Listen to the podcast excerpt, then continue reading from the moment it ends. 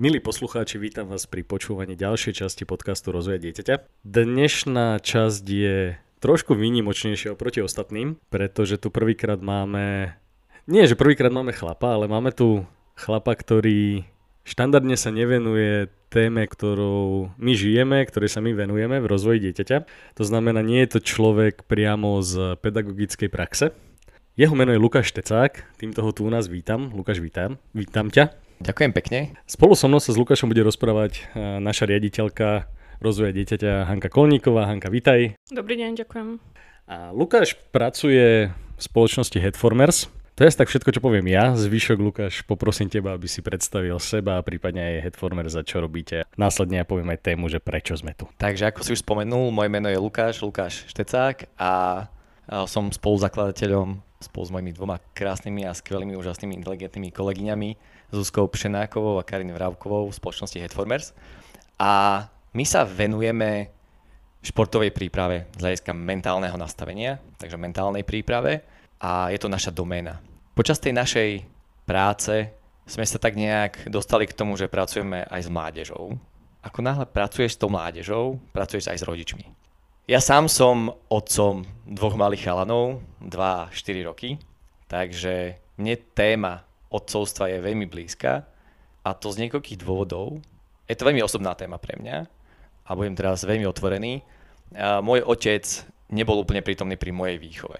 To znamená, že pre mňa vytvoriť si ten model toho otca, tú rolu, bol vo veľkej miere na mojich pleciach. A tým pádom s tým samozrejme súvisia nejaké pochybnosti o tom, aký byť otec, čo byť, čo žiť. A, a tak nejak som začínal sa nad tým zamýšľať, keď sme sa spolu s manželkou rozhodli, že chceme mať tie deti. A to som vlastne aj asi práve preto tu, pretože keď sme sa rozprávali s Hankou mimo tohto podcastu, tak to bola téma, ktorá tak rezonovala najviac v našich rozhovoroch. Takže ďakujem za pozvanie a že tu môžem byť. Pekne si popísal tú tému, lebo tá téma, o ktorej sa chceme rozprávať dnes, sme tak nazvali, že úloha otca v rodine v predškolskom veku dieťaťa tým, že ty máš deti priamo v predškolskom veku, takže verím, že aj pre našich poslucháčov, tým, že väčšina sú, sú maminy, tak verím, že týmto prilákame aj, aj pár, pár oteckov do nášho podcastu. Viem, že máš e, skupinu otcovskú, ktorú vedieš. Čiastočne si aj povedal prečo. Vieš to viacej rozobrať, že prečo si sa rozhodol viesť takúto skupinu a robiť s tými otcami? Prečo práve takáto skupina?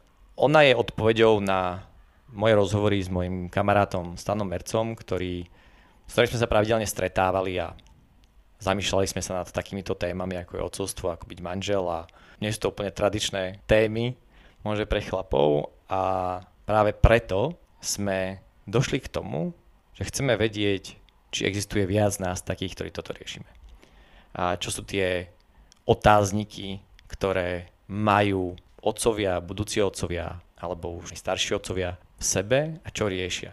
A jednou z takých tém, ktorú sme si uvedomili, je to, že život toho otca, a teraz nechcem mm, znieť sentimentálne ani sa ľutovať, on je v podstate dosť taký samotársky. Pretože ten vzťah mama-dieťa je veľmi intenzívny, je veľmi dôležitý pre to dieťa a, a častokrát sa stáva, že ten otec sa dostáva do toho pozadia. A keď sa nad tým zamýšľaš, Peťo, tak naučili nás, ako s týmto pracovať?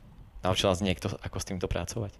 Ja ti na to ťažko odpoviem. Ja nie som ešte otec, takže ja skôr budem čerpať následne, keď sa raz otcom stanem rôzne skúsenosti, či už od teba, alebo od, od ďalších. Takže možno aj to je tá otázka, že Žena sa stáva matkou priamo počatím, tehotenstvom, prežije si tých 9 mesiacov, následne absolvuje ten pôrod, ktorý je extrémne intimná záležitosť, má ten kontakt s tým bábetkom. Kedy sa muž stane otcom, alebo kedy ty si, za, si tak uvedomil, že fúha, som otec? Myslím si, že z mojej skúsenosti aj z tých, z tých rozhovorov, ktoré máme v rámci otcovskej skupiny, je to, je to vedomá, vedomá činnosť, aby som sa tým otcom stal. Presne ako si povedal, v matke to dieťa rastie, jednoducho nejakým spôsobom sa zžíva s tým, že spomaľuje, necíti sa dobre, je unavená a ono to do istej miery simuluje to materstvo potom samotné. Zatiaľ čo my otcovia v podstate precitneme až v momente, kedy to dieťa s tou matkou sa vráti z tej nemocnice, tej pôrodnice a vtedy si uvedomím, že aha, som nevyspatý a zrazu proste sa mi narušil nejakým spôsobom ten život. A otcom sa podľa mňa stávaš vtedy, keď vedome začneš pracovať na tom, akým chceš byť otcom. To znamená, že v momente, kedy sa dozvieš, že teda čakáte to dieťa, začneš sa aktívne zaujímať o to, aký otec chceš byť, čo chceš žiť tým otcomstvom a začneš vedome pracovať na tom koncepte a svojom mieste v tej, v tej rodine. Takže kedy sa stávaš, ja si myslím, že ja sa stále stávam každý deň viac a viac otcom, lepším otcom. To je taký koncept, ktorý ja si myslím, že je dôležitý v role otca, je tá seba aktualizácia. To znamená, že taký otec, ako si bol napríklad pri dvojročnom dieťati, nie som ako som pri tom staršom, ktorý má 4 a nebudem taký otec, ako som teraz, keď budú, ma- keď budú tínedžeri a budem zase iný otec, keď budú mať 30. Takže tá rola otca a to kedy sa stáva ten otec, ja si myslím, že to je neustále proces, že nedá sa, že a teraz som otec. Je to proste, je to proste neustála, neustály vývin v tej role. A Hanka sa chce niečo opýtať, len chcem povedať, že pre, pre mňa sa môže stať otcom, aj keď dokonca deti nemáš, pretože to je rola. To znamená, že ty rolu, napríklad v tvojej práci, istým spôsobom si otcom, vychovávaš nejakým spôsobom tie deti. Takže do istej miery plníš tú rolu otca pre niekoho, ale nie tou väzbou, ale tým plnením tých úloh. Takže to je taký ten jeden koncept. Ale Hanka sa chcela niečo opýtať. Mohol by si o sebe povedať niečo výnimočné, čo si ty urobil preto, aby si teda sa tým otcom stal? Mne si to minule prezradil pri našom spoločnom rozhovore. Áno, ja som zabehol maratón predtým, ako som sa stal otcom. A bolo to práve kvôli tomu, že ja som žil život, ktorý bol veľmi rýchly. A za to vedomou činnosťou mi došlo, že to odcovstvo je, ako som povedal, to je taký maratón, to je na taký ten dlhý čas, že sa meníme a, a tú odmenu, ten cieľ získame niekedy po 30-40 rokoch, keď to dieťa hádam príde a povie, že ďakujem za to, čo si teda pre mňa spravil, keď, keď to príde, keď to vôbec niekedy príde. Veľakrát je to práve aj bez tej spätnej väzby. A je to práve preto, prečo som odbehol ten maratón, pretože som si povedal, že keď zvládnem dodržiavať ten tréningový režim, vstávať skoro ráno, odbehnúť veľa, ísť do práce, venovať sa zase tej regenerácii, venovať sa zase povedzme tomu, že fungujem ako, ako manžel a stále zvládam tie náročné tréningové procesy, tak potom keď príde to dieťa, tak vlastne to len vymením v odzovkách. To bola taká moja idea a či to fungovalo, to neviem a myslím si, že mi to ale pomohlo. Mi to pomohlo si v hlave uvedomiť, že čo sú tie priority. Ale hovoríš o tom s úsmevom, takže podľa mňa ťa to niekam posunulo a tak v dobrom posunulo. Určite áno. Uh, určite áno. Úsmevom preto, lebo som si spomenul, ako som dostal na 38 km krč a do jednej nohy, do druhej nohy a pani začala kričať, že záchranka, záchranka, poďte ho zobrať. A ja s tým odhodlaním teda, že ja to dokončím, lebo robím to preto, lebo lebo ma čaká v cieli moja manželka s nenarodeným dieťaťom v brúšku a proste ja tam dobehnem do cieľa a bude to dôkaz toho, že zvládnem byť dobrým otcom a lepším otcom. Tak preto ten úsmev, no, lebo áno, dalo mi to. Dalo mi to to, že dokážem lepšie zvládať tie situácie, dokážem sa skľudniť, dokážem lepšie pracovať so stresom, s tlakom, a keď chcete zabehnúť maratón, tak v tej hlave to jednoducho potrebujete mať trošku ináč nastavené, aby ste to zvládli. Takže naozaj takýto šport a výkon mne osobne si myslím, že veľmi pomohol. Mne to teraz tak evokovalo takú situáciu, že to znamená, že máš veľmi dobré predispozície, keď sa ti dieťa rozreve v nejakom obchodiaku, začne sa plieskať o zem prvú ligu, tak nebudeme, nebudeš volať záchranka, záchranka, ale zvládneš to. Hej? Čiže manželka možno bude môcť zostať doma a ty to nejak vykrieš bez záchranky. Presne tak. A to je veľmi podobná situácia, že zrazu zistíte, že tie limity máte úplne inde, že dokážete zvládnuť ťažšie situácie a s tými deťmi a vy po svojej práci to viete asi najlepšie a ja ako otec tiež mám tú skúsenosť, že prídu tie situácie, ktoré sú náročné, kedy to dieťa jednoducho, ako povedala, prvá liga, hodí sa, kričí a ťažko sa upokojí a vtedy práve nájsť tú schopnosť zvládnuť tú situáciu, dobehnúť do toho cieľa v kľude, preniesť, to, preniesť sa cesto a byť sprievodcom pre to dieťa a v tých situáciách um, určite áno. Ono v podstate každá zmena, aj, aj tá najvytúženejšia je pre nás stres. A keď si to zoberieme, alebo keď si toto premietneme na dieťa, tak tým, že malé dieťa sa vyvíja, tak každý deň s ním v podstate zažívame niečo, čo sme ešte nikdy nezažili a niečo, čo sa nedá predvídať. To znamená, že v podstate určite tie prvé roky s dieťaťom sú stresujúce aj napriek tomu, že sú krásne. Vystiela si to veľmi pekne. Prvé roky sú veľmi dynamické. To dieťa sa mení neskutočne rastie, spoznáva ten svet, spoznáva emócie, prejavuje nové emócie a nevždy sa nám to môže páčiť, ako to prejavuje. A tam je práve dôležité vedieť, byť zase prítomný a byť pripravený. Rovnako ako pri tom maratóne, jednoducho potrebuješ byť pripravený aj na to, že občas si budeš musieť siahnuť na dno síl, ako pri tom maratóne, v tom prípade, keď som dostal tie dva krče do, do tých dvoch a ostať, a to je vlastne už pomočky, je tá úloha toho otca, ostať tým majákom pre to dieťa. Že vlastne byť tam pre neho, pokojný a pre to dieťa samotné je to obrovský stres. A pre nás samozrejme tiež, pretože nevieme ako reagovať a to je práve preto, že častokrát sa stáva, že podceníme tú prípravu na to otcovstvo. A to je jedna z tých rolí, čo sme si hovorili, že kedy sa stáva otcom, keď vedome na tom začínam pracovať, aby som bol pripravený na tieto situácie. Nebudem pripravený na všetko? Nebudem. Samozrejme, že nie.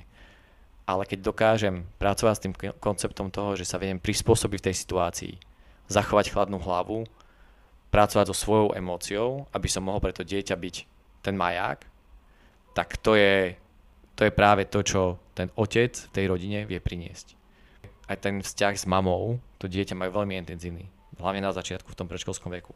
Do tých troch rokov každý deň sú spolu, trávia spolu veľa času a samozrejme príde tým trecím plochám a tá mama jednoducho nemá občas síly to všetko zvládnuť. A to je úplne v poriadku.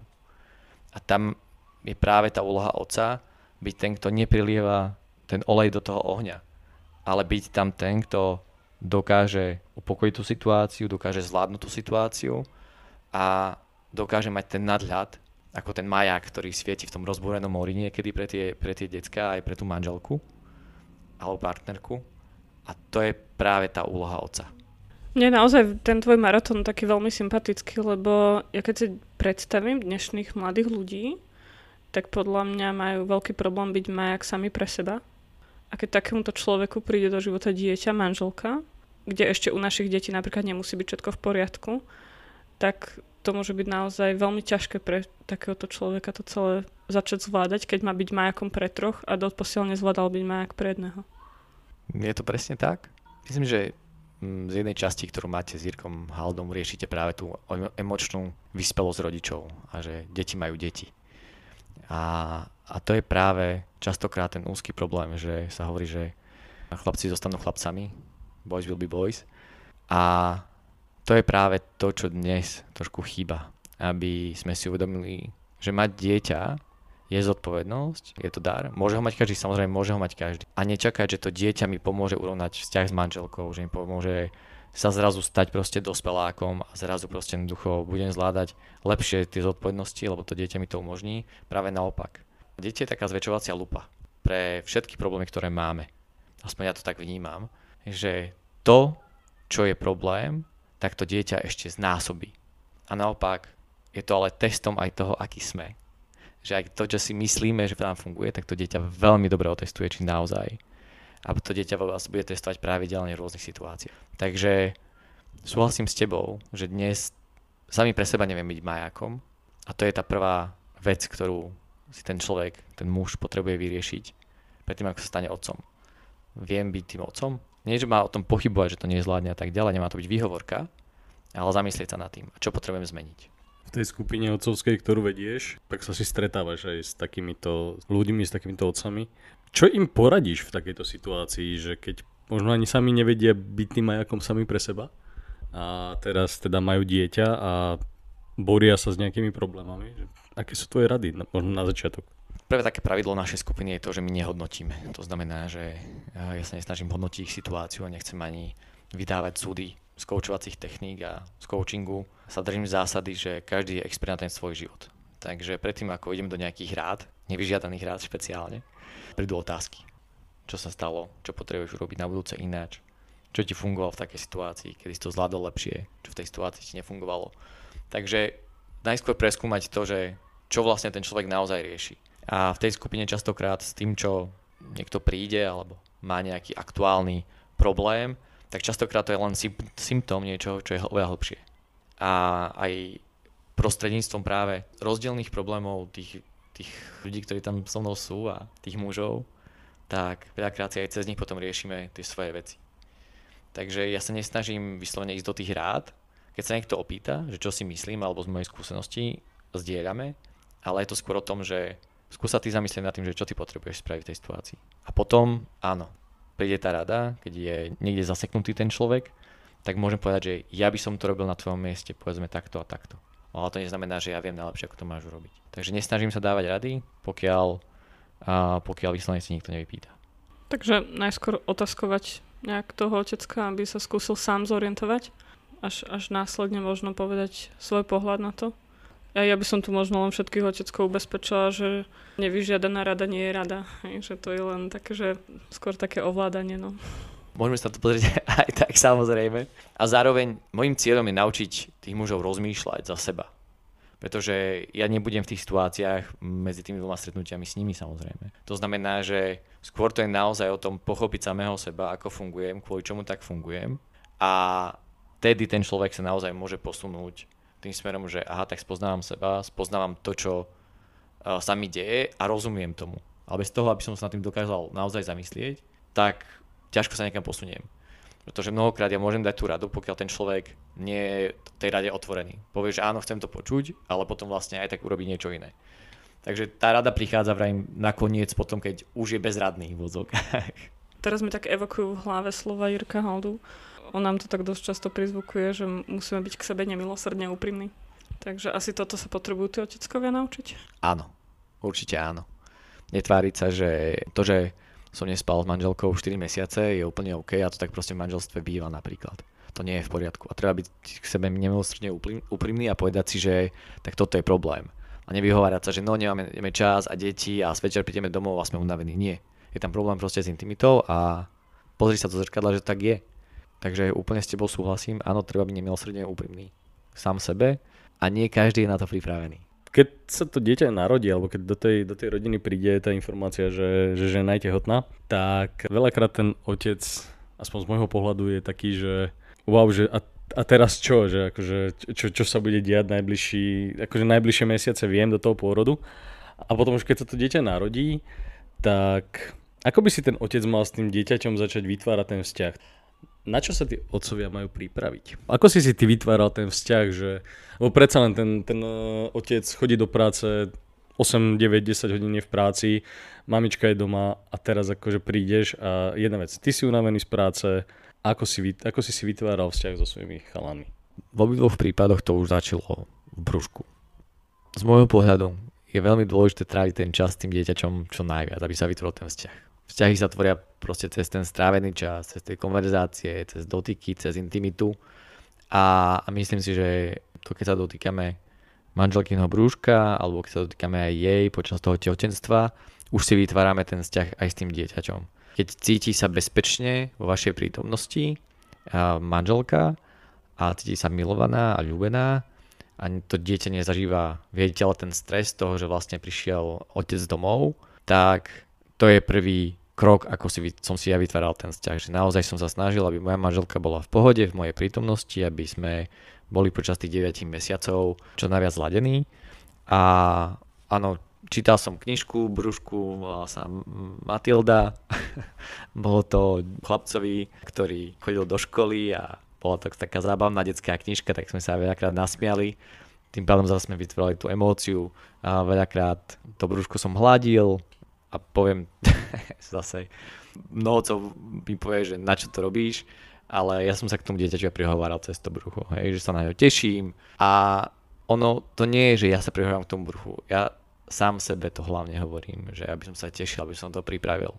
To práve ten self-talk, ktorý my, my vedieme a miesto toho, aby som z toho bol v strese, tak uh, keď raz sa alebo každý deň na tých ráno 10 minút a večer na tých 15-20 minút, keď sme čítali tú knižku, tak jednoducho ja som mal ten self-talk, že naozaj sa teším na to dieťa a že takto s tým dieťaťom chcem fungovať. Takže ja som sa už nastával už počas toho tehotenstva, to je tá prvá časť toho, v tom celom. Tá druhá potom narodení je samozrejme to 6. nedelie je, je pre tú matku veľmi náročné. A tam je dôležité, aby naozaj z môjho pohľadu ten chlap bol prítomný, to znamená, že pomohol jej, zabezpečil jej komfort a popri tom vlastne už začal si aj on vytvárať ten vzťah s tým dieťačom. Nehovorím, že teraz musíte prebalovať a musíte proste jednoducho nosiť stále to dieťa a stávať ku nemu, to nechcem povedať. Zároveň je fajn sa to naučiť. Naučiť sa prebaliť.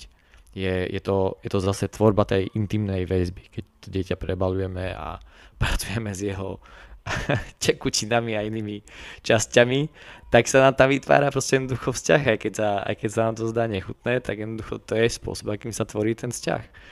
A tá druhá časť tom celom je, že, ako som povedal, nemusíme vstávať tomu dieťaťu, ale jednoducho, keď manželka je unavená po tom celom dni a neustále proste ubolená tie prvé týždne, a tak idem tam a zoberiem to dieťa, aspoň ja som tak robil a donesem ho teda manželke do postele, hej, keď už spínkalo povedzme vo svojej postielke nejaký ten večer. A to je potom práve to, ako sa tvorí tá, tá väzba. Takže od toho začiatku prihováram sa, rozprávam sa. Ja neviem si to spievať, napriek tomu som svojmu dieťaťu spieval. Bol to Bob Marley, Free Little Birds, dookola v podstate jednu pesničku, ktorá nám doteraz zostala, funguje na, na zaspávanie.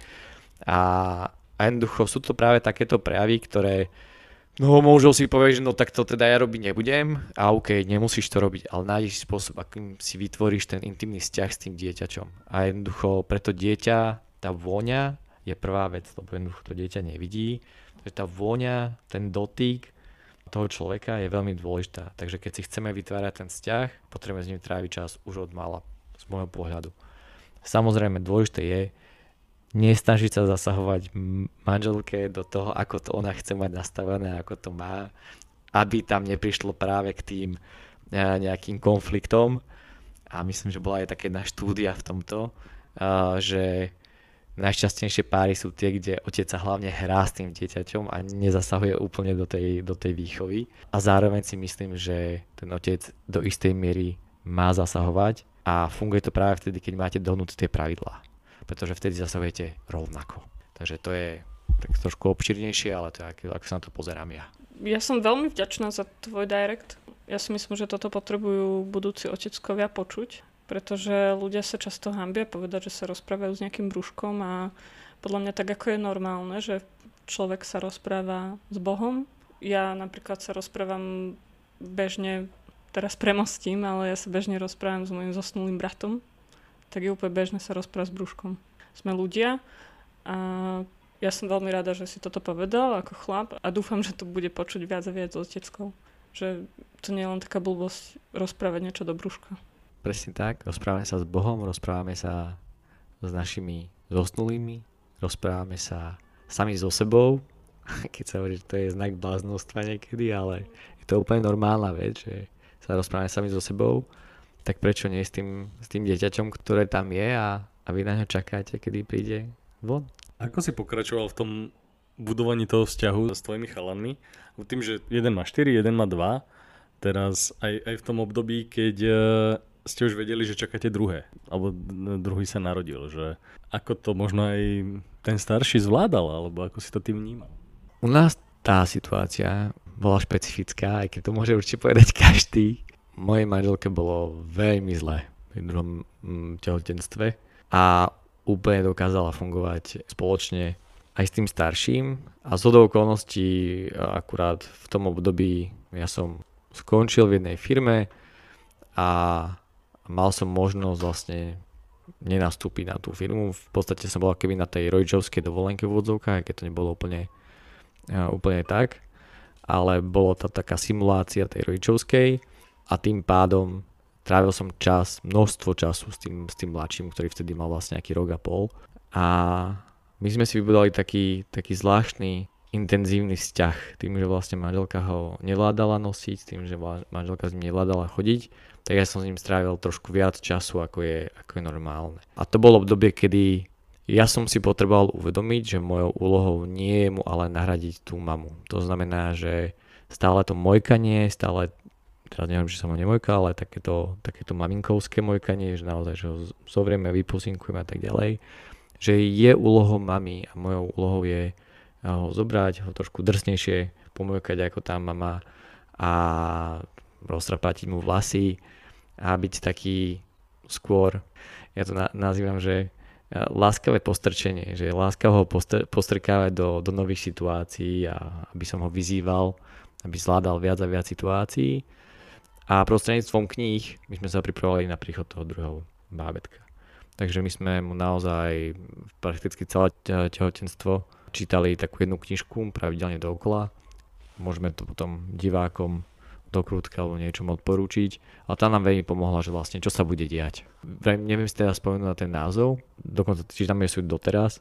To je taká obrázková knižka, kde sa ukazuje, že vlastne čo všetko sa udeje, ako pôjdeme do nemocnice, ako pôjdeme tam autičkom ja s mamkou a on ostane sám s babkou a ako maminka bude v nemocnici a potom sa potom vrátia, ako si dajú privítací dáček on jemu a, a navzájom si dajú niečo.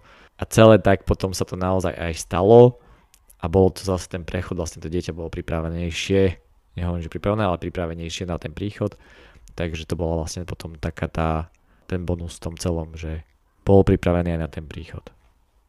Na príchod súrodenca určite treba dieťa pripraviť, lebo je literatúra, kde sa popisuje, že v podstate pre dieťa to môže znamenať až taký stres, ako keď si manžel priniesie domov druhú manželku.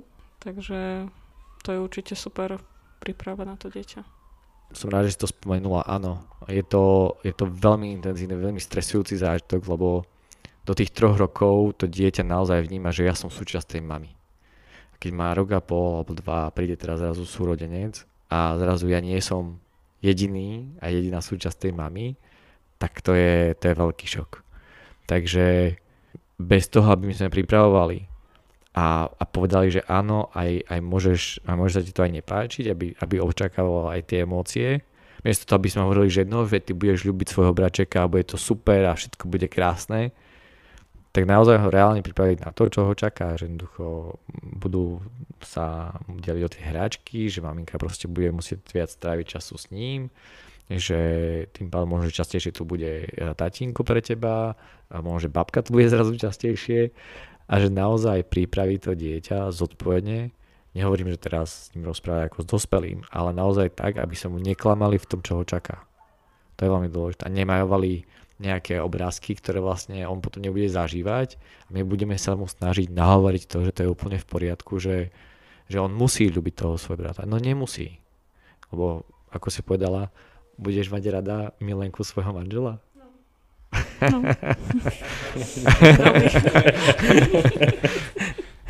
Jasné, to je normálne, nie? No. Nemáš niekedy, to je len možno taká otázka do, do plena, že či nemáš niekedy pocit aj z tej skupiny, čo ste tam, čo ste tam chalani, že by sa niektorí rodiči, alebo niektorí muži až tak, že báli svojich detí? V tej skupine nie a zároveň v mojom okruhu známych Mám otcov, ktorí sa boja ostať so svojím dieťaťom sami. To je pravda. A sú aj takí, ktorí s jedným áno, s druhým nie. A s dvoma už vôbec nie napríklad, naraz. Takže sú takéto prípady, áno. Vieš že nám aj povedať, že prečo takéto niečo vznikne? Akože, že prečo sa ten otec bojí keby svojho dieťaťa? Prečo je veľmi rozsiahlá otázka, takže to dáme skôr, že po čomu si myslím, že to tak je myslím si, že z veľkej časti to je aj výhovorka, tomu, že vlastne je mi komfortne v tom, že manželka sa všetko stará a ja nemusím riešiť tie ostatné veci. Konkrétne tento jeden mm, prípad je o tom, že ani neprebaluje, ani nevie, ako to robiť, ani povedal, že on sa to v živote nechce naučiť, ani nechce, takže to je také, z môjho pohľadu je to veľmi sebecké, že jednoducho nechcem si vytvoriť ten vzťah. A ešte raz opakujem, ani mňa nebaví prebavovať a zároveň si myslím, že je to dôležité. A na druhej strane je to, ako Hanka povedala, on to je stres so všetkým. A teraz, keď máš práci stres a, a máš stresovú prácu a hlavne v tejto dobe je to ponáhľaná doba, naháňame peniaze, naháňame ten čas, idem v aute, som stojím v zápche, to je stres, proste stanem a som non v strese, tak potom ešte prísť domov a mať ten ďalší stres toho, že potrebujem sa nové veci učiť, keď stále mám nejaký stres, je ako keby to, čomu sa potom snažím vyhýbať. Takže myslím si, že to aj z časti taký ochranný mechanizmus a je to aj opäť tá malá pripravenosť na to, že vlastne čo má čaká.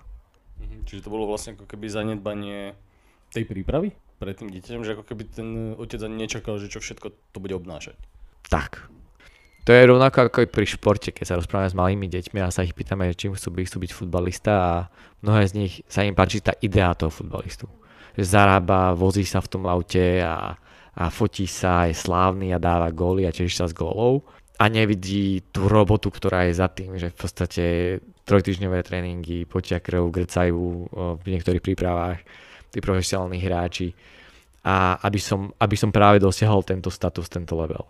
A so, s odcovstvom to môže byť veľmi podobné, že ja sám na to nie som pripravený, alebo mám rád tú ideu, že však všetci okolo mňa majú tie decka, tak budem mať aj ja.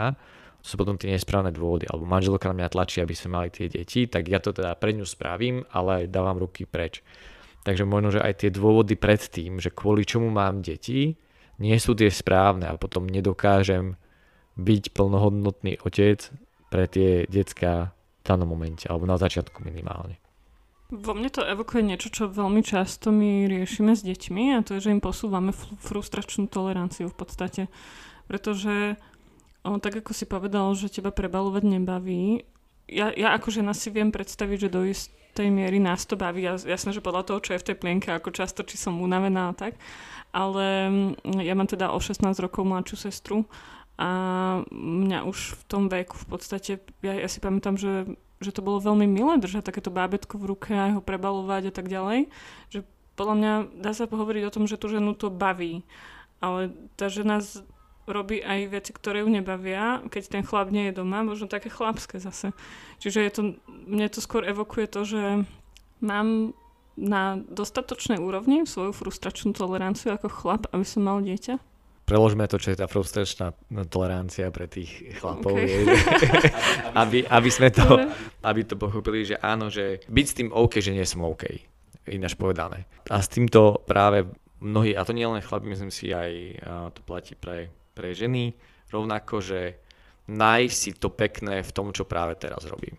A to si myslím, že je ten, ten spôsob, ako si povedala, že ono nie, mňa nebaví prebalovať v zmysle utierať to smradlavé hovno, ktoré tam proste je, ale baví ma to na tom, že to dieťa sa na mňa pozerá, sa usmeje, sa vyprdká, zase sa usmeje a chytí mi pritom nos a máme fotky, kde mám s prepačením osraté celé tričko a, a, a sú z toho vtipné spomienky. Takže zase ono to je zase o tom vytváraní tých spomienok, vytváranie si tej konexie a, a to je práve to, že bez toho, aby sme to urobili, sa to proste nestane. Áno, v tom momente je to, je to hrozné a je to nechutné, ale spätne je to jedna z najviac zábavných histórií, ktoré máme. A mne to príde také, že trošku skúsim premostiť k tomu maratónu, že tým, že jedno aj Hanka je športovec a ja, ja tiež nejakým spôsobom robím šport, tak niekedy to je také tie tréningy, že máš pocit, že chceš, chceš skončiť, chce, chceš to hodiť na, pri najbližšej kryžovatke, ale potom akože keď to prejde, tak zrazu, že hm, dobre to bolo, je, je to celkom akože fajn a tie, tie endorfíny sa vyplavia. Že ten šport ako je taký fajn, možno, nechcem to hovoriť návody, že teraz máme všetci behať maratóny, to je jasné, ale ako keby, jak si povedal, že je OK byť e, s tým, že nie som OK, tak ten šport to celkom tak človeka naučí. Úplne súhlasím. A môže to byť aj stavanie modelov, kedy musíš pripájať úplne malé veci a je tam obrovská frustrácia toho, že akurát dokončuješ to letadlo, akurát z toho to niečo zlomíš a ide ťa rozhodiť z toho, lebo na tom robíš proste už pol roka. Tak je to veľmi podobné vlastne s tou frustráciou a úplne súhlasím. Ten šport je dobrý prostriedok k tomu, aby sme pracovali s tou, s tou frustráciou, s tou toleranciou, a ako si povedal, mne sa tiež stalo, keď sme už behali tie dlhšie behy, tak na 20. km som nadával na trénera, som ho preklínal, neznášal som ho a chcel som povedať, nech zavolať taxík, lebo ja nikam nejdem v začiatkoch. Samozrejme, mal som to aj ja a potom to prekonanie na konci a sme si dali horálku, dali sme si kofolu a sme sa zasmiali na tom momente, keď sa to udialo, teda mne konkrétne, tak áno, máš pravdu. Ja keď si teraz predstavím, že som rok trénovala, v podstate ka- každý rok som trénovala na to, aby som niekde odbehla 12 sekúnd, tak radšej by som už možno mala nejaké prevdené noci s okakanými plienkami, ako to ešte raz absolvovať. Asi si že ty si bola ešte úspešná, že naozaj sa ti darilo vyhrávať, že tam si mala tie endorfíny a teraz si predstav, že sú takí, ktorí proste v živote, v živote nebudú aj v prvej desiatke. Hej. To je ešte frustrujúcejšie.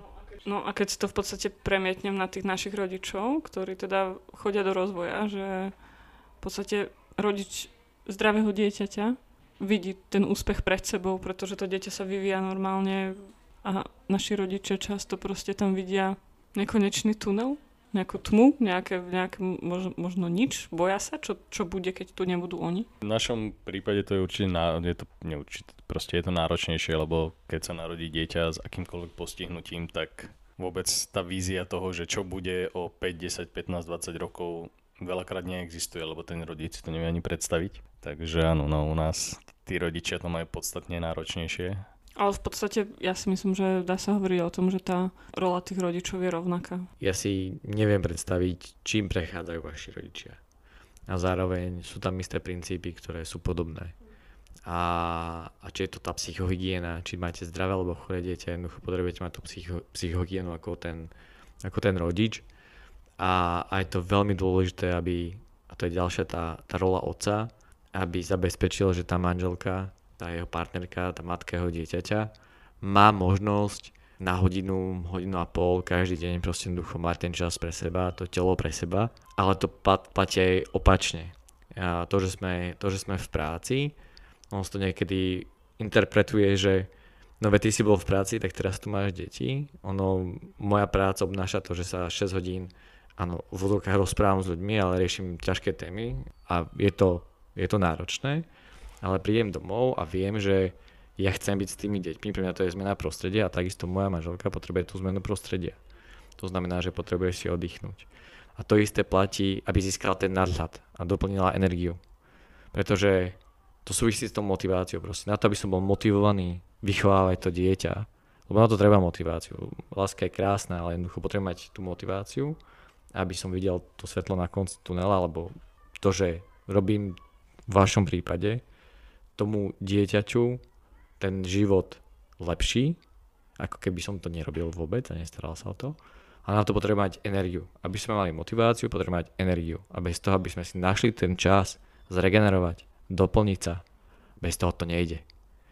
To znamená, že tá psychohygiena nájsť si to, čo nás baví, nabíja je skutočne dôležitá. A v tomto prípade je jedno, či máte zdravé deti, alebo máte deti, ako máte, ako máte vy, že majú, majú limitácie, majú postihnutia.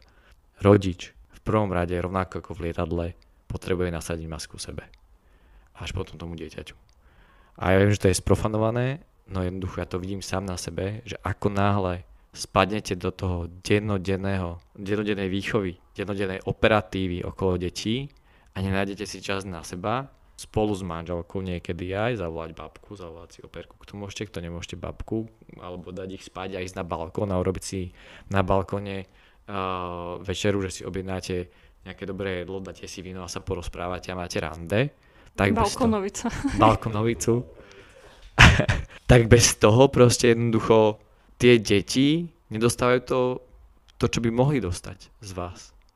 Takisto. Takže, A pritom ako naozaj veľmi sympatická taká maličko, že ísť na balkón, objednať si večeru a urobiť si rande.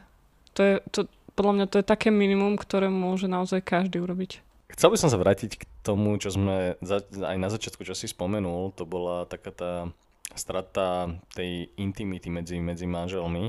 Niekedy sa stane, že ten otec začne žiarliť na to svoje dieťa, keď manželka venuje všetok čas všetok svoju pozornosť, opateru, úplne všetko tomu dieťaťu a na toho, na toho otca zabudne.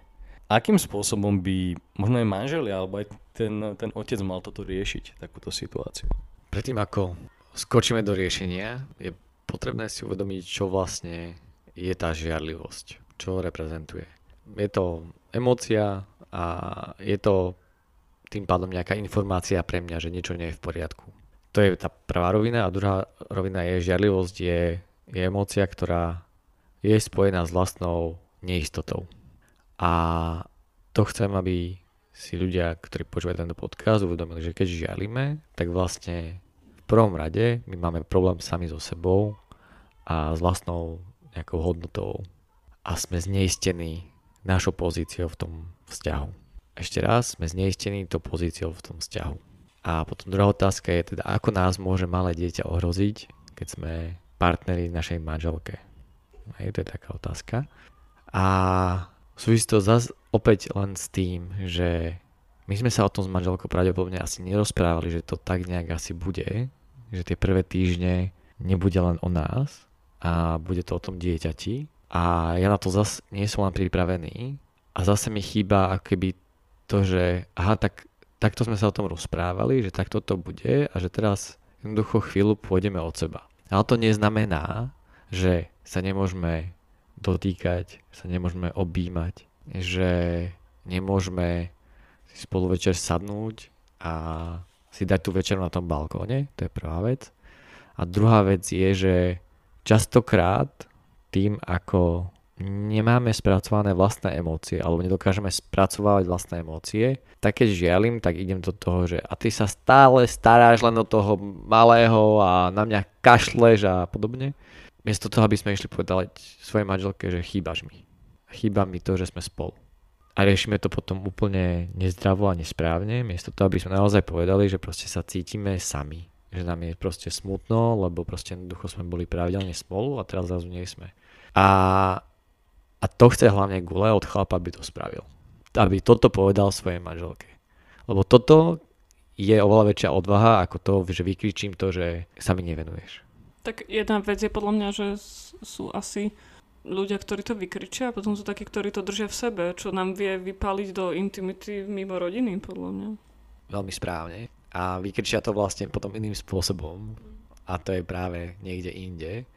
A to je ďalší ten extrém, že chodím a stiažujem sa všade okolo, alebo to riešim práve náhradou intimity nejakým spôsobom, miesto toho, aby, aby som to riešil tam, kde ten problém mám a to je vlastne s mojou manželkou. Takže treba o tom rozprávať predtým, ako to bude. Treba chápať, že povedzme to 6 nedeli naozaj je 6 nedelí, kedy proste jednoducho do not touch. a jednoducho to tak je, čo neznamená, že zase tam nemôže byť nejakým iným spôsobom tá intimita nahradená, ale bavíme sa o tom, že naozaj tá žena je vyčerpaná a jednoducho treba byť empatický a dostatočne chápavý na to, že jednoducho tak teraz sa to nedá. A zároveň treba ale mať to svetlo na konci tunela a povedať si, že tak po tých troch mesiacoch proste jednoducho tá babka pôjde kočikovať na 4 hodiny to dieťa a my dva budeme spolu. Aj keď sa dáme dokopy a, jednoducho dáme si, dáme si ten bod. A medzi tým vraj môžeme a mali by sme pracovať na tom, na tých dotýkoch, na tých nežnostiach a hovoriť si o tom vlastne, čím prechádzame, čo zažívame. Opäť mnoho mužov na tým prekrúti pravdepodobne očami, že o čom to rozprávam, že proste suck it up a proste zmuž sa.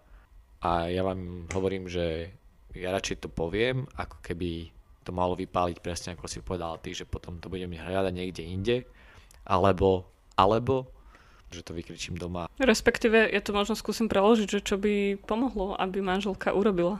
My chlapí sme stále mali chlapci, takže my potrebujeme uistenie.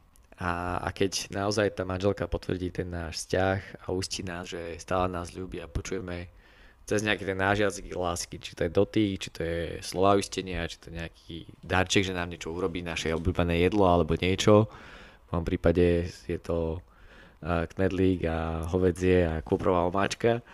Tak to je potvrdenie toho, že vlastne stále som tu pre teba a stále si pre mňa dôležitý. Takže áno, takýmto spôsobom tá manželka môže potvrdiť to, ten vzťah a, a toho chlapa. Určite je veľmi dôležitá naozaj znovu komunikácia. Ja len poviem taký príklad, že mne môj partner pred pár dňami povedal, že vieš, že chlap potrebuje občas tak viac chváliť.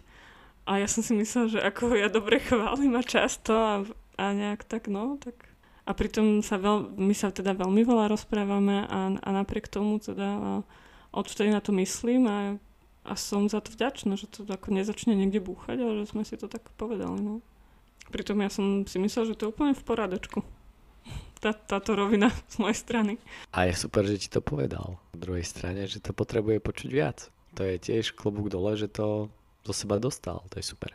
Čiže určite pracovať na takej tej, a ako si aj ty na začiatku povedal, tej seba aktualizácii, lebo podľa mňa už len to, že si povedal, že tvoj otec teda, že bol neprítomný vo výchove, tak o, s takýmto prístupom sa stretáva veľmi veľa ľudí a podľa mňa aj deti v dnešnej dobe, pretože akože keď otcovia pracujú do večera, tak či sú nejak prítomní, nie sú, no dá sa o tom diskutovať. Ale to, že si si to uvedomil a to, že, to, že s tým ty vedome pracuješ, tak jedine tak vieš opustiť to, že nebudeš vlastne tie vzorce správania prenašať na svoje deti, také, ktoré tebe dal tvoj otec. A to je veľmi ťažké niekedy, pretože my samozrejme v tých situáciách, stresových situáciách sa utiekame čomu, čo máme naučené práve z toho detstva, tie stratégie ktoré sme videli ako malé deti, nedokážeme ovplyvniť, čo sa mi stane, nedokážem reagovať na to, čo spraví to dieťa, že sa mi hodí, alebo hodí pohár o zem, alebo niečo. Jediné, za čo som zodpovedný, je to, ako zareagujem v tej situácii. A tam je taká tá, ten malý priestor, ten malý gate, kedy my, keď si to uvedomíme, že sa mi niečo deje v tom tele, ako si povedala, že proste, aby som neprenášal, že môj otec ma vtedy vždy zmlátil, tak ja teraz idem a zmlátim v tom mamoku alebo v tej reakcii to svoje dieťa, alebo nakričím v, tom, v tej reakcii, lebo tak to reagovali moji rodičia. Tak to je veľmi dôležité. A bez toho, aby ja som práve si uvedomoval tie svoje naučené veci, alebo že toto sa mi udialo raz, môže sa ti to udiať, ale si to uvedomiť, že sa mi to udialo a spracovať to a pracovať s tým, aby sa mi to už nestávalo, je veľmi dôležité. A to sú tieto tie traumy, tie prenesené cez tie jednotlivé generácie, generačné traumy, kde my prenášame na svoje deti niečo, čo sa stalo praprababke alebo prapradetkovi a my to stále robíme rovnako. A to je tá seba aktualizácia. Vedieť, že ten priestor je iný, ja som iný, ja nie som môj otec, ja nie som moja mama, ja som ja a aký chcem byť a na tom pracovať. Samozrejme, posluchačovi môže byť v podstate ako úplne jedno, že tu nejaký Lukáš mal neprítomného otca vo výchove, ale on by mal, ten posluchač ako budúci otec by mal naozaj prepovedať všetko toto svojej partnerke a partnerka naopak by mala prepovedať to, čo všetko pekné, nepekné, príjemné, nepríjemné zažila vo svojom detstve, aby vedeli, aké vzorce správania môžu navzájom od seba očakávať v tých stresových situáciách. Presne tak. A úplne ideálne je potom ešte napísať nejaký ten list svojim rodičom, ktorý nikdy nepošleme. ako, ako s Jirkom Haldom sme sa o tom už párkrát bavili. A, a práve si uvedomiť tie veci, ktoré v tom detstve sa nám stali a ktoré by sme chceli povedať. A možno sa nám doteraz dejú a ani si neuvedomíme, že matka s nami manipuluje alebo otec sa k nám stále správa hrubo. A toto všetko pochopiť a sebe spracovať a pripraviť na to jeden druhého, aby bol tou záchrannou sieťou, keď sa mi to deje, aby ma chytil za to rameno, aby ma proste zobral z tej situácie, tak to je, to je takisto dôležité. A to je opäť tá komunikácia, tá príprava na tie veci a povedať si, aké sú tie hranice. Nikdy nebuchnem, neudriem svoje dieťa nikdy nebudem nezmyselne vám oku kričať. Ja hovorím teraz o zvyšenom hlase, ktoré proste nastavuje tú hranicu. To si nemilme. A, a to sú práve tie veci, ktoré my si potrebujeme povedať ako partneri pred tým, ako máme tie deti, aby sme sa zladili. Pretože ja si myslím, že len tí zladení rodičia, tá matka s tým otcom, alebo tí partneri, ktorí spolu sú, tak tí môžu naozaj úspešne vychovať to dieťa a hlavne si užiť to rodičovstvo čo najviac ako sa dá. A vtedy si myslím, že príde taký ten moment, ako neviem, že nám to stáva pravidelne, ale občas, že si tak pozrieme sa na seba a že, že presne tak sme to chceli. A tak si to uvedomíme pri tom vínku na tom balkóne. A nie je to, nie je to ľahké, lebo to chcem povedať je, že ja, možno to znie, že všetko mne ide ľahko. No nie, to je robota. To je proste každodenná robota a, mali sme, a máme aj my krízy a budeme mať krízy a budeme sa meniť ako ľudia, budeme sa vyvíjať s manželkou ako ľudia. A to si treba uvedomiť, že to je neustále práca, neustále tá aktualizácia seba samého, ale aj nášho vzťahu a nás ako rodiny, tá spoločná vízia. A nebať sa zobrať tie deti, keď sú staršie, do toho, že aký, aká rodina chceme byť, ak, ako chceme k sebe správať. Takže je to veľmi podstatné práve tieto nastavanie. On to znie, keby som bol v nejakej firme a teraz toto musíme robiť. A zároveň sa nám potom žije jednoduchšie, keď máme nastavené očakávania. Keď ja viem, čo môžem očakávať od teba a ty vieš, čo môžeš očakávať odo mňa. To je úplne krásne potom. To zladenie vyslovene vo mne evokuje, a už samotné to slovo tým, že teda mám partnera, tak uh, vo mne evokuje také, nejaké také šťastie, by som povedala, že v podstate ako keď človek hrá na klavíri a pravá ruka vie, čo môže očakávať od ľavej, ľava vie, čo môže očakávať od pravej a je to, je to krásna melódia, keď hrajú spolu. Áno, presne tak. Aj to asynchrónne niekedy je zaujímavé, o tom by vedeli svoje jazzmeni hovoriť, ale presne ako si povedala, a zároveň si treba uvedomiť, že to zladenie ale v reálnom živote nie je také, také pekné ako tá melódia. Je to napríklad to, že si dáte Google kalendár, aby ste vedeli, kto kedy čo robí.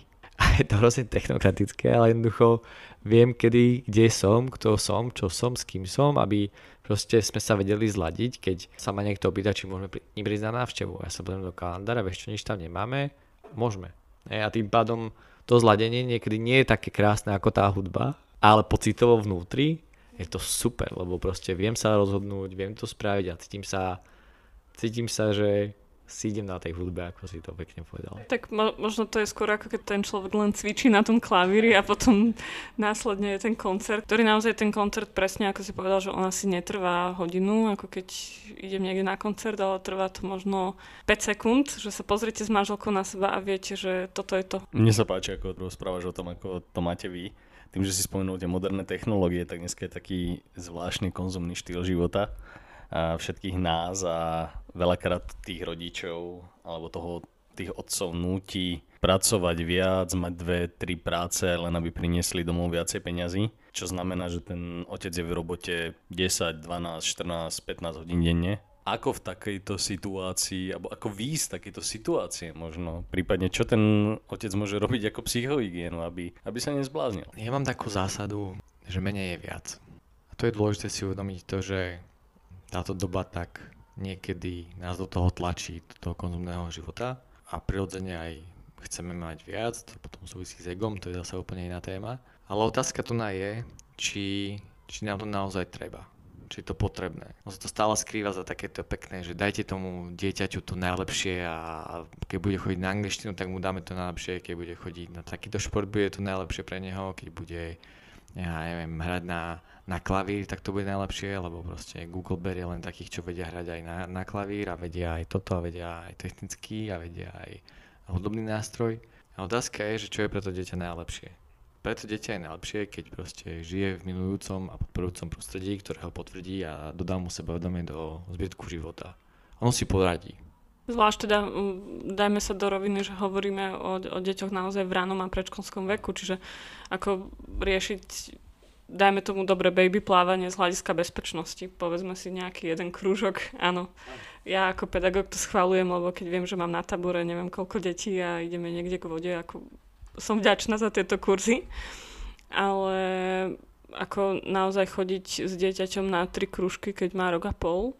A mne to príde ako zahazovanie peňazí, na ktoré teda ten otec trávi viac času v práci a mohol by ho tráviť s nami ako rodina, keby sme len si dali deku na travu a posielali si loptu z jednej strany na druhú. Je to tak? A to je práve to, že vlastne, čo je teda to lepšie pre to dieťa. To je tá otázka, lebo naozaj, že dneska tým, že bohužiaľ sociálne siete veľakrát definujú život mnohých ľudí, že to posielanie si lopty po deke nevyzerá tak dobre, ako keď dieťa sedí na koni. No, to je pravda, no. Nevyzerá to tak dobre. na dýchotke. Aj keď už aj s tou dekou sa dá čarovať. To je zase len to uvedomiť si, že vlastne kto som, kým chcem byť a čo pre tú rodinu chcem a dať a u nás, zase budem hovoriť len zo svojho pohľadu a dávať náš rodinný život na tie sociálne siete. Do istej miery áno, ale povedzme bez tých detí a nech to len raz za čas. A, a nesnažiť sa prezentovať veci tak, ako, ako naozaj nie sú.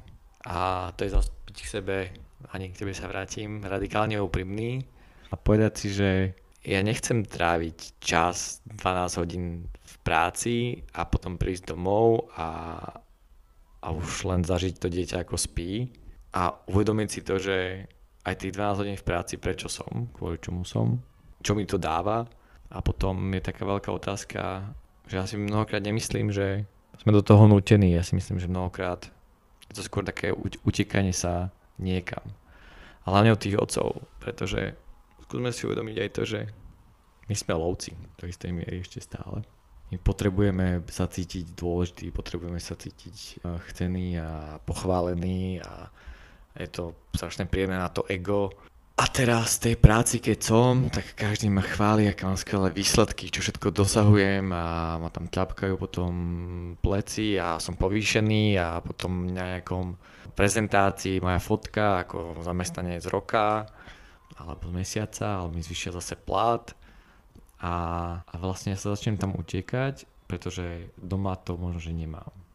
A ani nikdy mať nebudem, to si treba uvedomiť. V tej miere. Nepriniesol si mamuta zamitého, tak čo by si chcel? Že, že sa tam hráš s tabulkami a rozprávaš s ľuďmi? Ja, to, je to vlastne takéto nahradenie, či už keď sme sa rozprávali o tej, o tej intimite, že ten muž si to hľada tú intimitu potom niekde inde, tak aj teraz vlastne, ak doma nemá, či už je to pochvala, či už je to to, že tej manželke na ňom záleží, tak potom si tým pádom takto kompenzuje v práci a je tam, áno, jasné.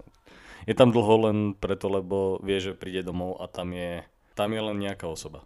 Tak a potom sa vlastne z stáva, alebo z toho sa zastáva vlastne taxikár a bankomat. Hej. A teraz sa pýtam, či to je úloha oca. Hmm. Odpovedzte si na to, ako chcete. A, ale potom je tu tá druhá rovina toho celého, že naozaj sú otcovia, ktorí jednoducho chodia z práce do práce, aby naozaj uživili tie detská hej, a tú svoju rodinu. A naozaj jednoducho sú v, oblasti a, a majú prácu, ktorá jednoducho nie je dobre platená, kde jednoducho žijú od výplatie k výplate a, a musí naháňať tie peniaze, aby naozaj vôbec prežili. Hej, to je zase ten, tá druhá časť, aby sme sa nebavili o tom, že o tom konzumnom živote, ale že naozaj sú tu ľudia, ktorí jednoducho takto fungujú a nevedia fungovať ináč, pretože proste tá spoločnosť e, ich tlačí do toho, že musia vôbec toľko robiť, aby si zabezpečili tie základné veci, aby sme na týchto nezabudali. No a keď sa naozaj bavíme o, tom, o tejto prestíži, o tom, aby som mal, aby moje dieťa dvojmesačné malo mašlu za 120 eur, tak to je veľká otázka nad tým, že, že či naozaj to je potrebné. Ale keď niekto to chce, a, a má pocit, že to je pre neho dôležité, tak nech to má, ale zároveň stále sa vraceme k tomu, čo to dieťa potrebuje. Je to otec, alebo je to mašlo na hlave. A hlavne treba si uvedomiť, že keď naozaj u, uvedieme otca teda do role taxikára a bankomatu, tak o, dokáže takýto otec potom plniť tie úlohy, ktoré potrebuje? Nedokáže určite. Presne tak, zrazu, zrazu sa uh, tá rola stavia do providera, do niekoho, kto len poskytuje rodine tú obživu a tam to začína, tam to končí a prichádza to dieťa práve o mnohokrát o to, aby ho niekto potvrdil, aby v 6 rokoch, kde do tých 6 rokov je veľmi dôležité, aby to dieťa si vybudolo sebavedomie, aby to, otec, to dieťa potvrdil, že naozaj, že je schopné prežiť, že dokáže fungovať a že je, života schopná ako sa presadiť tej spoločnosti. A teraz keď tam nie je a nemá ho kto potvrdiť, nemá ho kto challengeovať, že prídem a vyzývať v tom, ako ten, ten otec vyzývateľ, že prídem domov, ukáže mi, syn stále mi ukáže, ako sa niečo naučil, že vyskaká na jednej nohe. A teraz poviem, že, že super, a teraz skús na tej jednej nohe proste skočiť odtiaľ sem, povedzme, alebo skús na tej jednej nohe spraviť rep. Niečo, že ho vyzvem, že super, že to vieš, parádička, naučil si to trénoval, vidím to a teraz chcem ťa vyzvať. Ale keď prídem domov a to dieťa spí, tak ako mi to ukáže, ako ho budem vyzývať. Čiže takýmto spôsobom challengeuješ svo- svoje deti? Áno, áno. A rozvíjaš ich potenciál a proste, aby, aby boli stále lepšie a lepšie? Presne tak, ale veľmi citlivo, aby to stále bolo tak, že dokážu spraviť ten ďalší krok, že vedomeš vychádzať do toho nekomfortu komfortne, keď sa to, keď sa to vôbec dá, aby to dieťa naozaj, toto je taký príklad s tou jednou nohou, ale povedzme, keď sa učil bicyklovať, hej tak um, jednoducho, keď nechcel, tak nechcel. Povedal, že nechce sa bicyklovať a nebude sa bicyklovať a ja mu že OK, a keď sa budeš chcieť, som tu, príď za mnou, si to naplánujeme a mi povieš, kedy mám prísť domov a pôjdeme spolu bicyklovať. Tak potom o tie 2-3 dní proste povedal, že ideme sa bicyklovať a, a išli sme a sa učil bicyklovať. Hej, že zas, aj to je dôležité, aby ten otec napríklad zase netlačil na to dieťa. Nezmyselne, a že však to zvládneš, poď a nutiť ho a tlačiť na ten bicykel a tu teraz budeš bicyklovať A to je práve to láskavé postrčenie, že umožniť mu, aby sa mohol posnúť, ale tým jeho tempom. Takže aj na to ja veľmi dávam dôraz, aby mohol ísť tým svojim tempom, lebo každé dieťa má to tempo proste rozvoja iné. Skús nám teraz z tvojho pohľadu povedať také nejaké piliere, o ktoré by nemalo dieťa v predškolskom období prichádzať, teda z tej, z tej otcovej strany. Prvý najdôležitejší pilier je to, aby ten otec bol tým majákom, ako sme si povedali. To znamená, že naozaj, aby bol minimálne náladový, aby, aby bol konzistentný v tom, ako sa správa, ako pred tým dieťaťom vystupuje, aby to, čo povie, aj splnil a aby ukázal dieťaťu, že čo to znamená to chlapské slovo v úzovkách, ale ako byť, ako byť chlapom, alebo v prípade cery, ako dodržiavať to, že čo sa povie, to sa splní. Takže byť ten maják, to je ten prvý pilier. Druhý pilier je ten otec vyzývateľ. A lásky, to láskavé postrčenie, že svojim deťom umožníme sa posúvať svojim tempom, ale tak, že ho občas musíme postrčiť, aby do niečoho išiel, ale nemá to byť násil, má to byť tak, že ho uistíme, že to zvládnem a som tu pre, ne, pre neho. To znamená, že byť prítomný, to je to láskavé postrčenie, byť prítomný v tej výchove. A byť prítomný pre mňa znamená v tomto prípade ten pilier, že nevždy sa mi to darí, mne osobne, a zároveň robím všetko preto, keď prídem domov, dať sa na flight mode. To znamená, že nikto sa mi nedovolá na tie 3 hodiny, nie som taký dôležitý, že kvôli mne by sa teraz zrútil svet. A keď je hej, tak hold bol som so synom. A to je práve to, byť prítomný, aby to, dieťa neprišlo o ten moment, že sa mu pozerám do očí, že som tam s ním, že ma vidí. A deti si nás ináč hrozne testujú v tomto, to tak odbočím. Ako tatinko, tatinko, tu som. A vlastne ťa zatvára a, a vám otáčajú tú hlavu smerom im do očí, to je ináč veľmi pekné. A vás vracajú do tej reality. Takže byť prítomný, a byť, byť tým majákom a pre to dieťa a byť vyzývateľom, to je tretí, tretí pilier. A štvrtý je, že ako otec by sme ho mali potvrdiť v tom, že to, čo robí, keď sa mu darí, že robí správne a o to by tiež nemal dieťa prichádzať od toho otca. A samozrejme, ako im chváliť za to, čo dokáže, chváliť konkrétne, nie že no ty si ale šikovný, ale ten otec by mal pochváliť. Veľmi sa mi páči, ako si si odniesol tanier potom, keď si dojedol. Si narastie hej, a urobí to zrazu a znova a sám potom zrazu. A takýmto spôsobom ten otec, keď potvrdí to dieťa, tak je to úplne ako od mamy. To sme sa akurát na tej skupine s otcami bavili, že to už malé deti, ktoré majú mesiac, dva mesiace, tak oni sa tak trošku tak naprsia, keď vojde otec do miestnosti. Tak zrazu proste sa celé naprsia, zrazu sa zmení tá energia a to on vojde do miestnosti. To je také zaujímavá vec. Neviem, či to posluchači zaži- zažili alebo zažívajú, ale všimnite si to, keď máte takéto malé dieťa, že vlastne úplne sa mu zmení ten tonus uh, svalov, len keď vôjde ten muž do tej miestnosti, ten otec. A posledná tá piata vec je to si myslím, že je veľmi dôležité, aby, aby sme si uvedomili, že naozaj uznáme emócie tomu dieťaťu. Že keď mi spadne dieťa, tak chlapské nie je mu povedať, že hej, čo vstávaj, čo plačeš, sa ho pýtať normálne, otcovský, si v poriadku, udrel si si niečo, áno, boli ma noha, chceš, aby som ti ho pofúkal, alebo chceš, aby maminka ti prišla pofúkať, môžem mi ty pofúkať, alebo, ti, alebo povieš, že nie som OK a sa ho pýtame, môžeme teda pokračovať ďalej. Áno, to znamená, že alebo keď je smutný, že začne plakať, čo furt reveš. Hej, to je také, čo počúvame niekedy na, na ihriskách. Čo zase reveš? Prísť za ním, čo sa stalo, či mu je smutno, alebo čo sa deje v ňom. Áno, chyba mi maminka, OK, chceš jej zavolať? Áno, chceme zavolať. Tak jej zavoláme. Ukážeme tomu dieťaťu, že je to OK, že sa tak cíti a hľadáme mu, pomáme mu nájsť riešenie Takže cez to priznanie emócie my vlastne hľadáme potom, ako ďalej pokračovať po tej emócii. Toto je veľmi dôležité. V podstate takto sa to dieťa učí ten direct samé so sebou. No. Presne tak. Presne tak. Takže to si myslím, že to je 5 vecí, ktoré keď otec tej výchove bude mať a dá si na ne pozor, tak vôbec sa nemusí bať o to, že či bude jeho dieťa chodiť na 6 kružkov alebo 8, ale to dieťa jednoducho si nájde tú svoju cestu v tom, v tom živote. Ďakujem za, za to, že si tieto piliere povedal, lebo veľmi často k nám prichádzajú deti a teda aj momentálne je taký trend, že prichádzajú deti do škôl, oni vedia abecedu, oni vedia písať už pomaly, oni, oni všetko možno vedia, ale presne chýba im sebavedomie, rivalita, týchto 5 pilierov tam chýba, no. Možno sú tam len dva, možno ani jeden, možno mamička samoživiteľka, takže veľmi ti ďakujem za týchto 5 pilierov, ktoré si povedal. Ja verím, že pomôžu niekomu si toto uvedomiť a, a to dokáže čo najviac mužov implementovať do svojho života a budú teda šťastnejšie otcovia tým pádom aj takisto.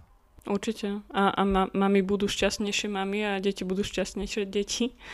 Lebo tie maminy, oni majú ako feeling na to, že naučí deti farby, geometrické tvary a všetky tieto vedomosti. Ale oni stále si to bábetko držia pri sebe, lebo je to ich bábetko a keď ten otec tam nenastúpi do tej role otca, tak aká školská zrelosť a pripravenosť, keď máme doma babetko, nemôže ísť do školy babetko. Je to presne tak. Ani do školky. A, a v tomto ten otec naozaj vie krásne vstúpiť, ako si povedala, že mama úzkostlivo, že nie, nelez na ten strom a, a ten muž príde, pozri sa, my to zvládneme, on to zvládne tiež, aha a zvládne toto dieťa a si uvedomí, že ja dokážem ísť na, na ten strom. Napriek tomu, že moja mama bola úzkostlivá v tomto momente. Ideálne nech mama zatiaľ doma pečie buchty a dieťa s otcom nech príde domov, bol som na strome. A potom, keď to robí sám, náš ten starší, tak moja manželka vedľa mňa len stojí a sa usmieva a hovorí, že ja sa to nedokážem ani pozerať. Ale sme tam a, a podporujeme spoločne, teda občas sa to darí. Potvrdzuje, že manželku. Myslím, že my si tak potvrdzujeme tak navzájom. To sme sa naučili, že to potrebujeme jeden druhému. A tiež to sme k tomu dozreli po nejakej e, kríze, ktorú sme mali a sme si povedali, že vlastne toto nám chýba a toto potrebujeme. A poviem to otvorene, ja takisto chodím k svojmu vlastnému terapeutovi, aby som si tieto veci riešil, aby som to dokázal posúvať ďalej aj ja ako človek, lebo je veľmi ľahké stratiť nadhľad. Je to veľmi ľahké sa nechať vtucnúť tým dennodenným, čo zažívame ja si myslím, že ja asi nemám k tomu čo dodať. Tento záver bol úplne, úplne úžasný. Čiže Lukáš, ďakujem ti veľmi pekne, že si, že si prijal pozvanie byť v našom podcaste a máme tu prvú tému aj pre otcov. Takže som veľmi rád a verím, že, že posluchačom sa tento podcast páčil. Ja by som len na záver dodala, že Lukáša budete mať možnosť počuť aj osobne na konferencii, ktorú budeme o spolupráci s vydavateľstvom Infra organizovať 25. novembra, kde teda bude Lukáš s jeho týmom pre vás k dispozícii.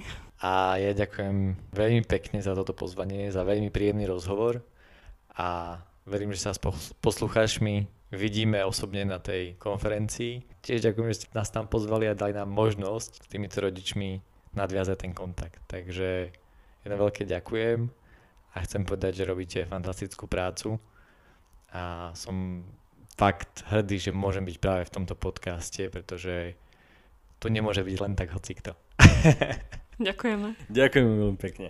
Milí poslucháči, ak sa vám naše podcasty páčia, tak budeme radi za každý like, zdieľanie, vypočutie. V prípade, že chcete podporiť našu tvorbu, tak nás môžete podporiť drobnou sumou na našom Patreone na www.patreon.com lomeno rozvoj dieťaťa alebo aj kúpou materiálov na našom e-shope. Ďakujeme veľmi pekne.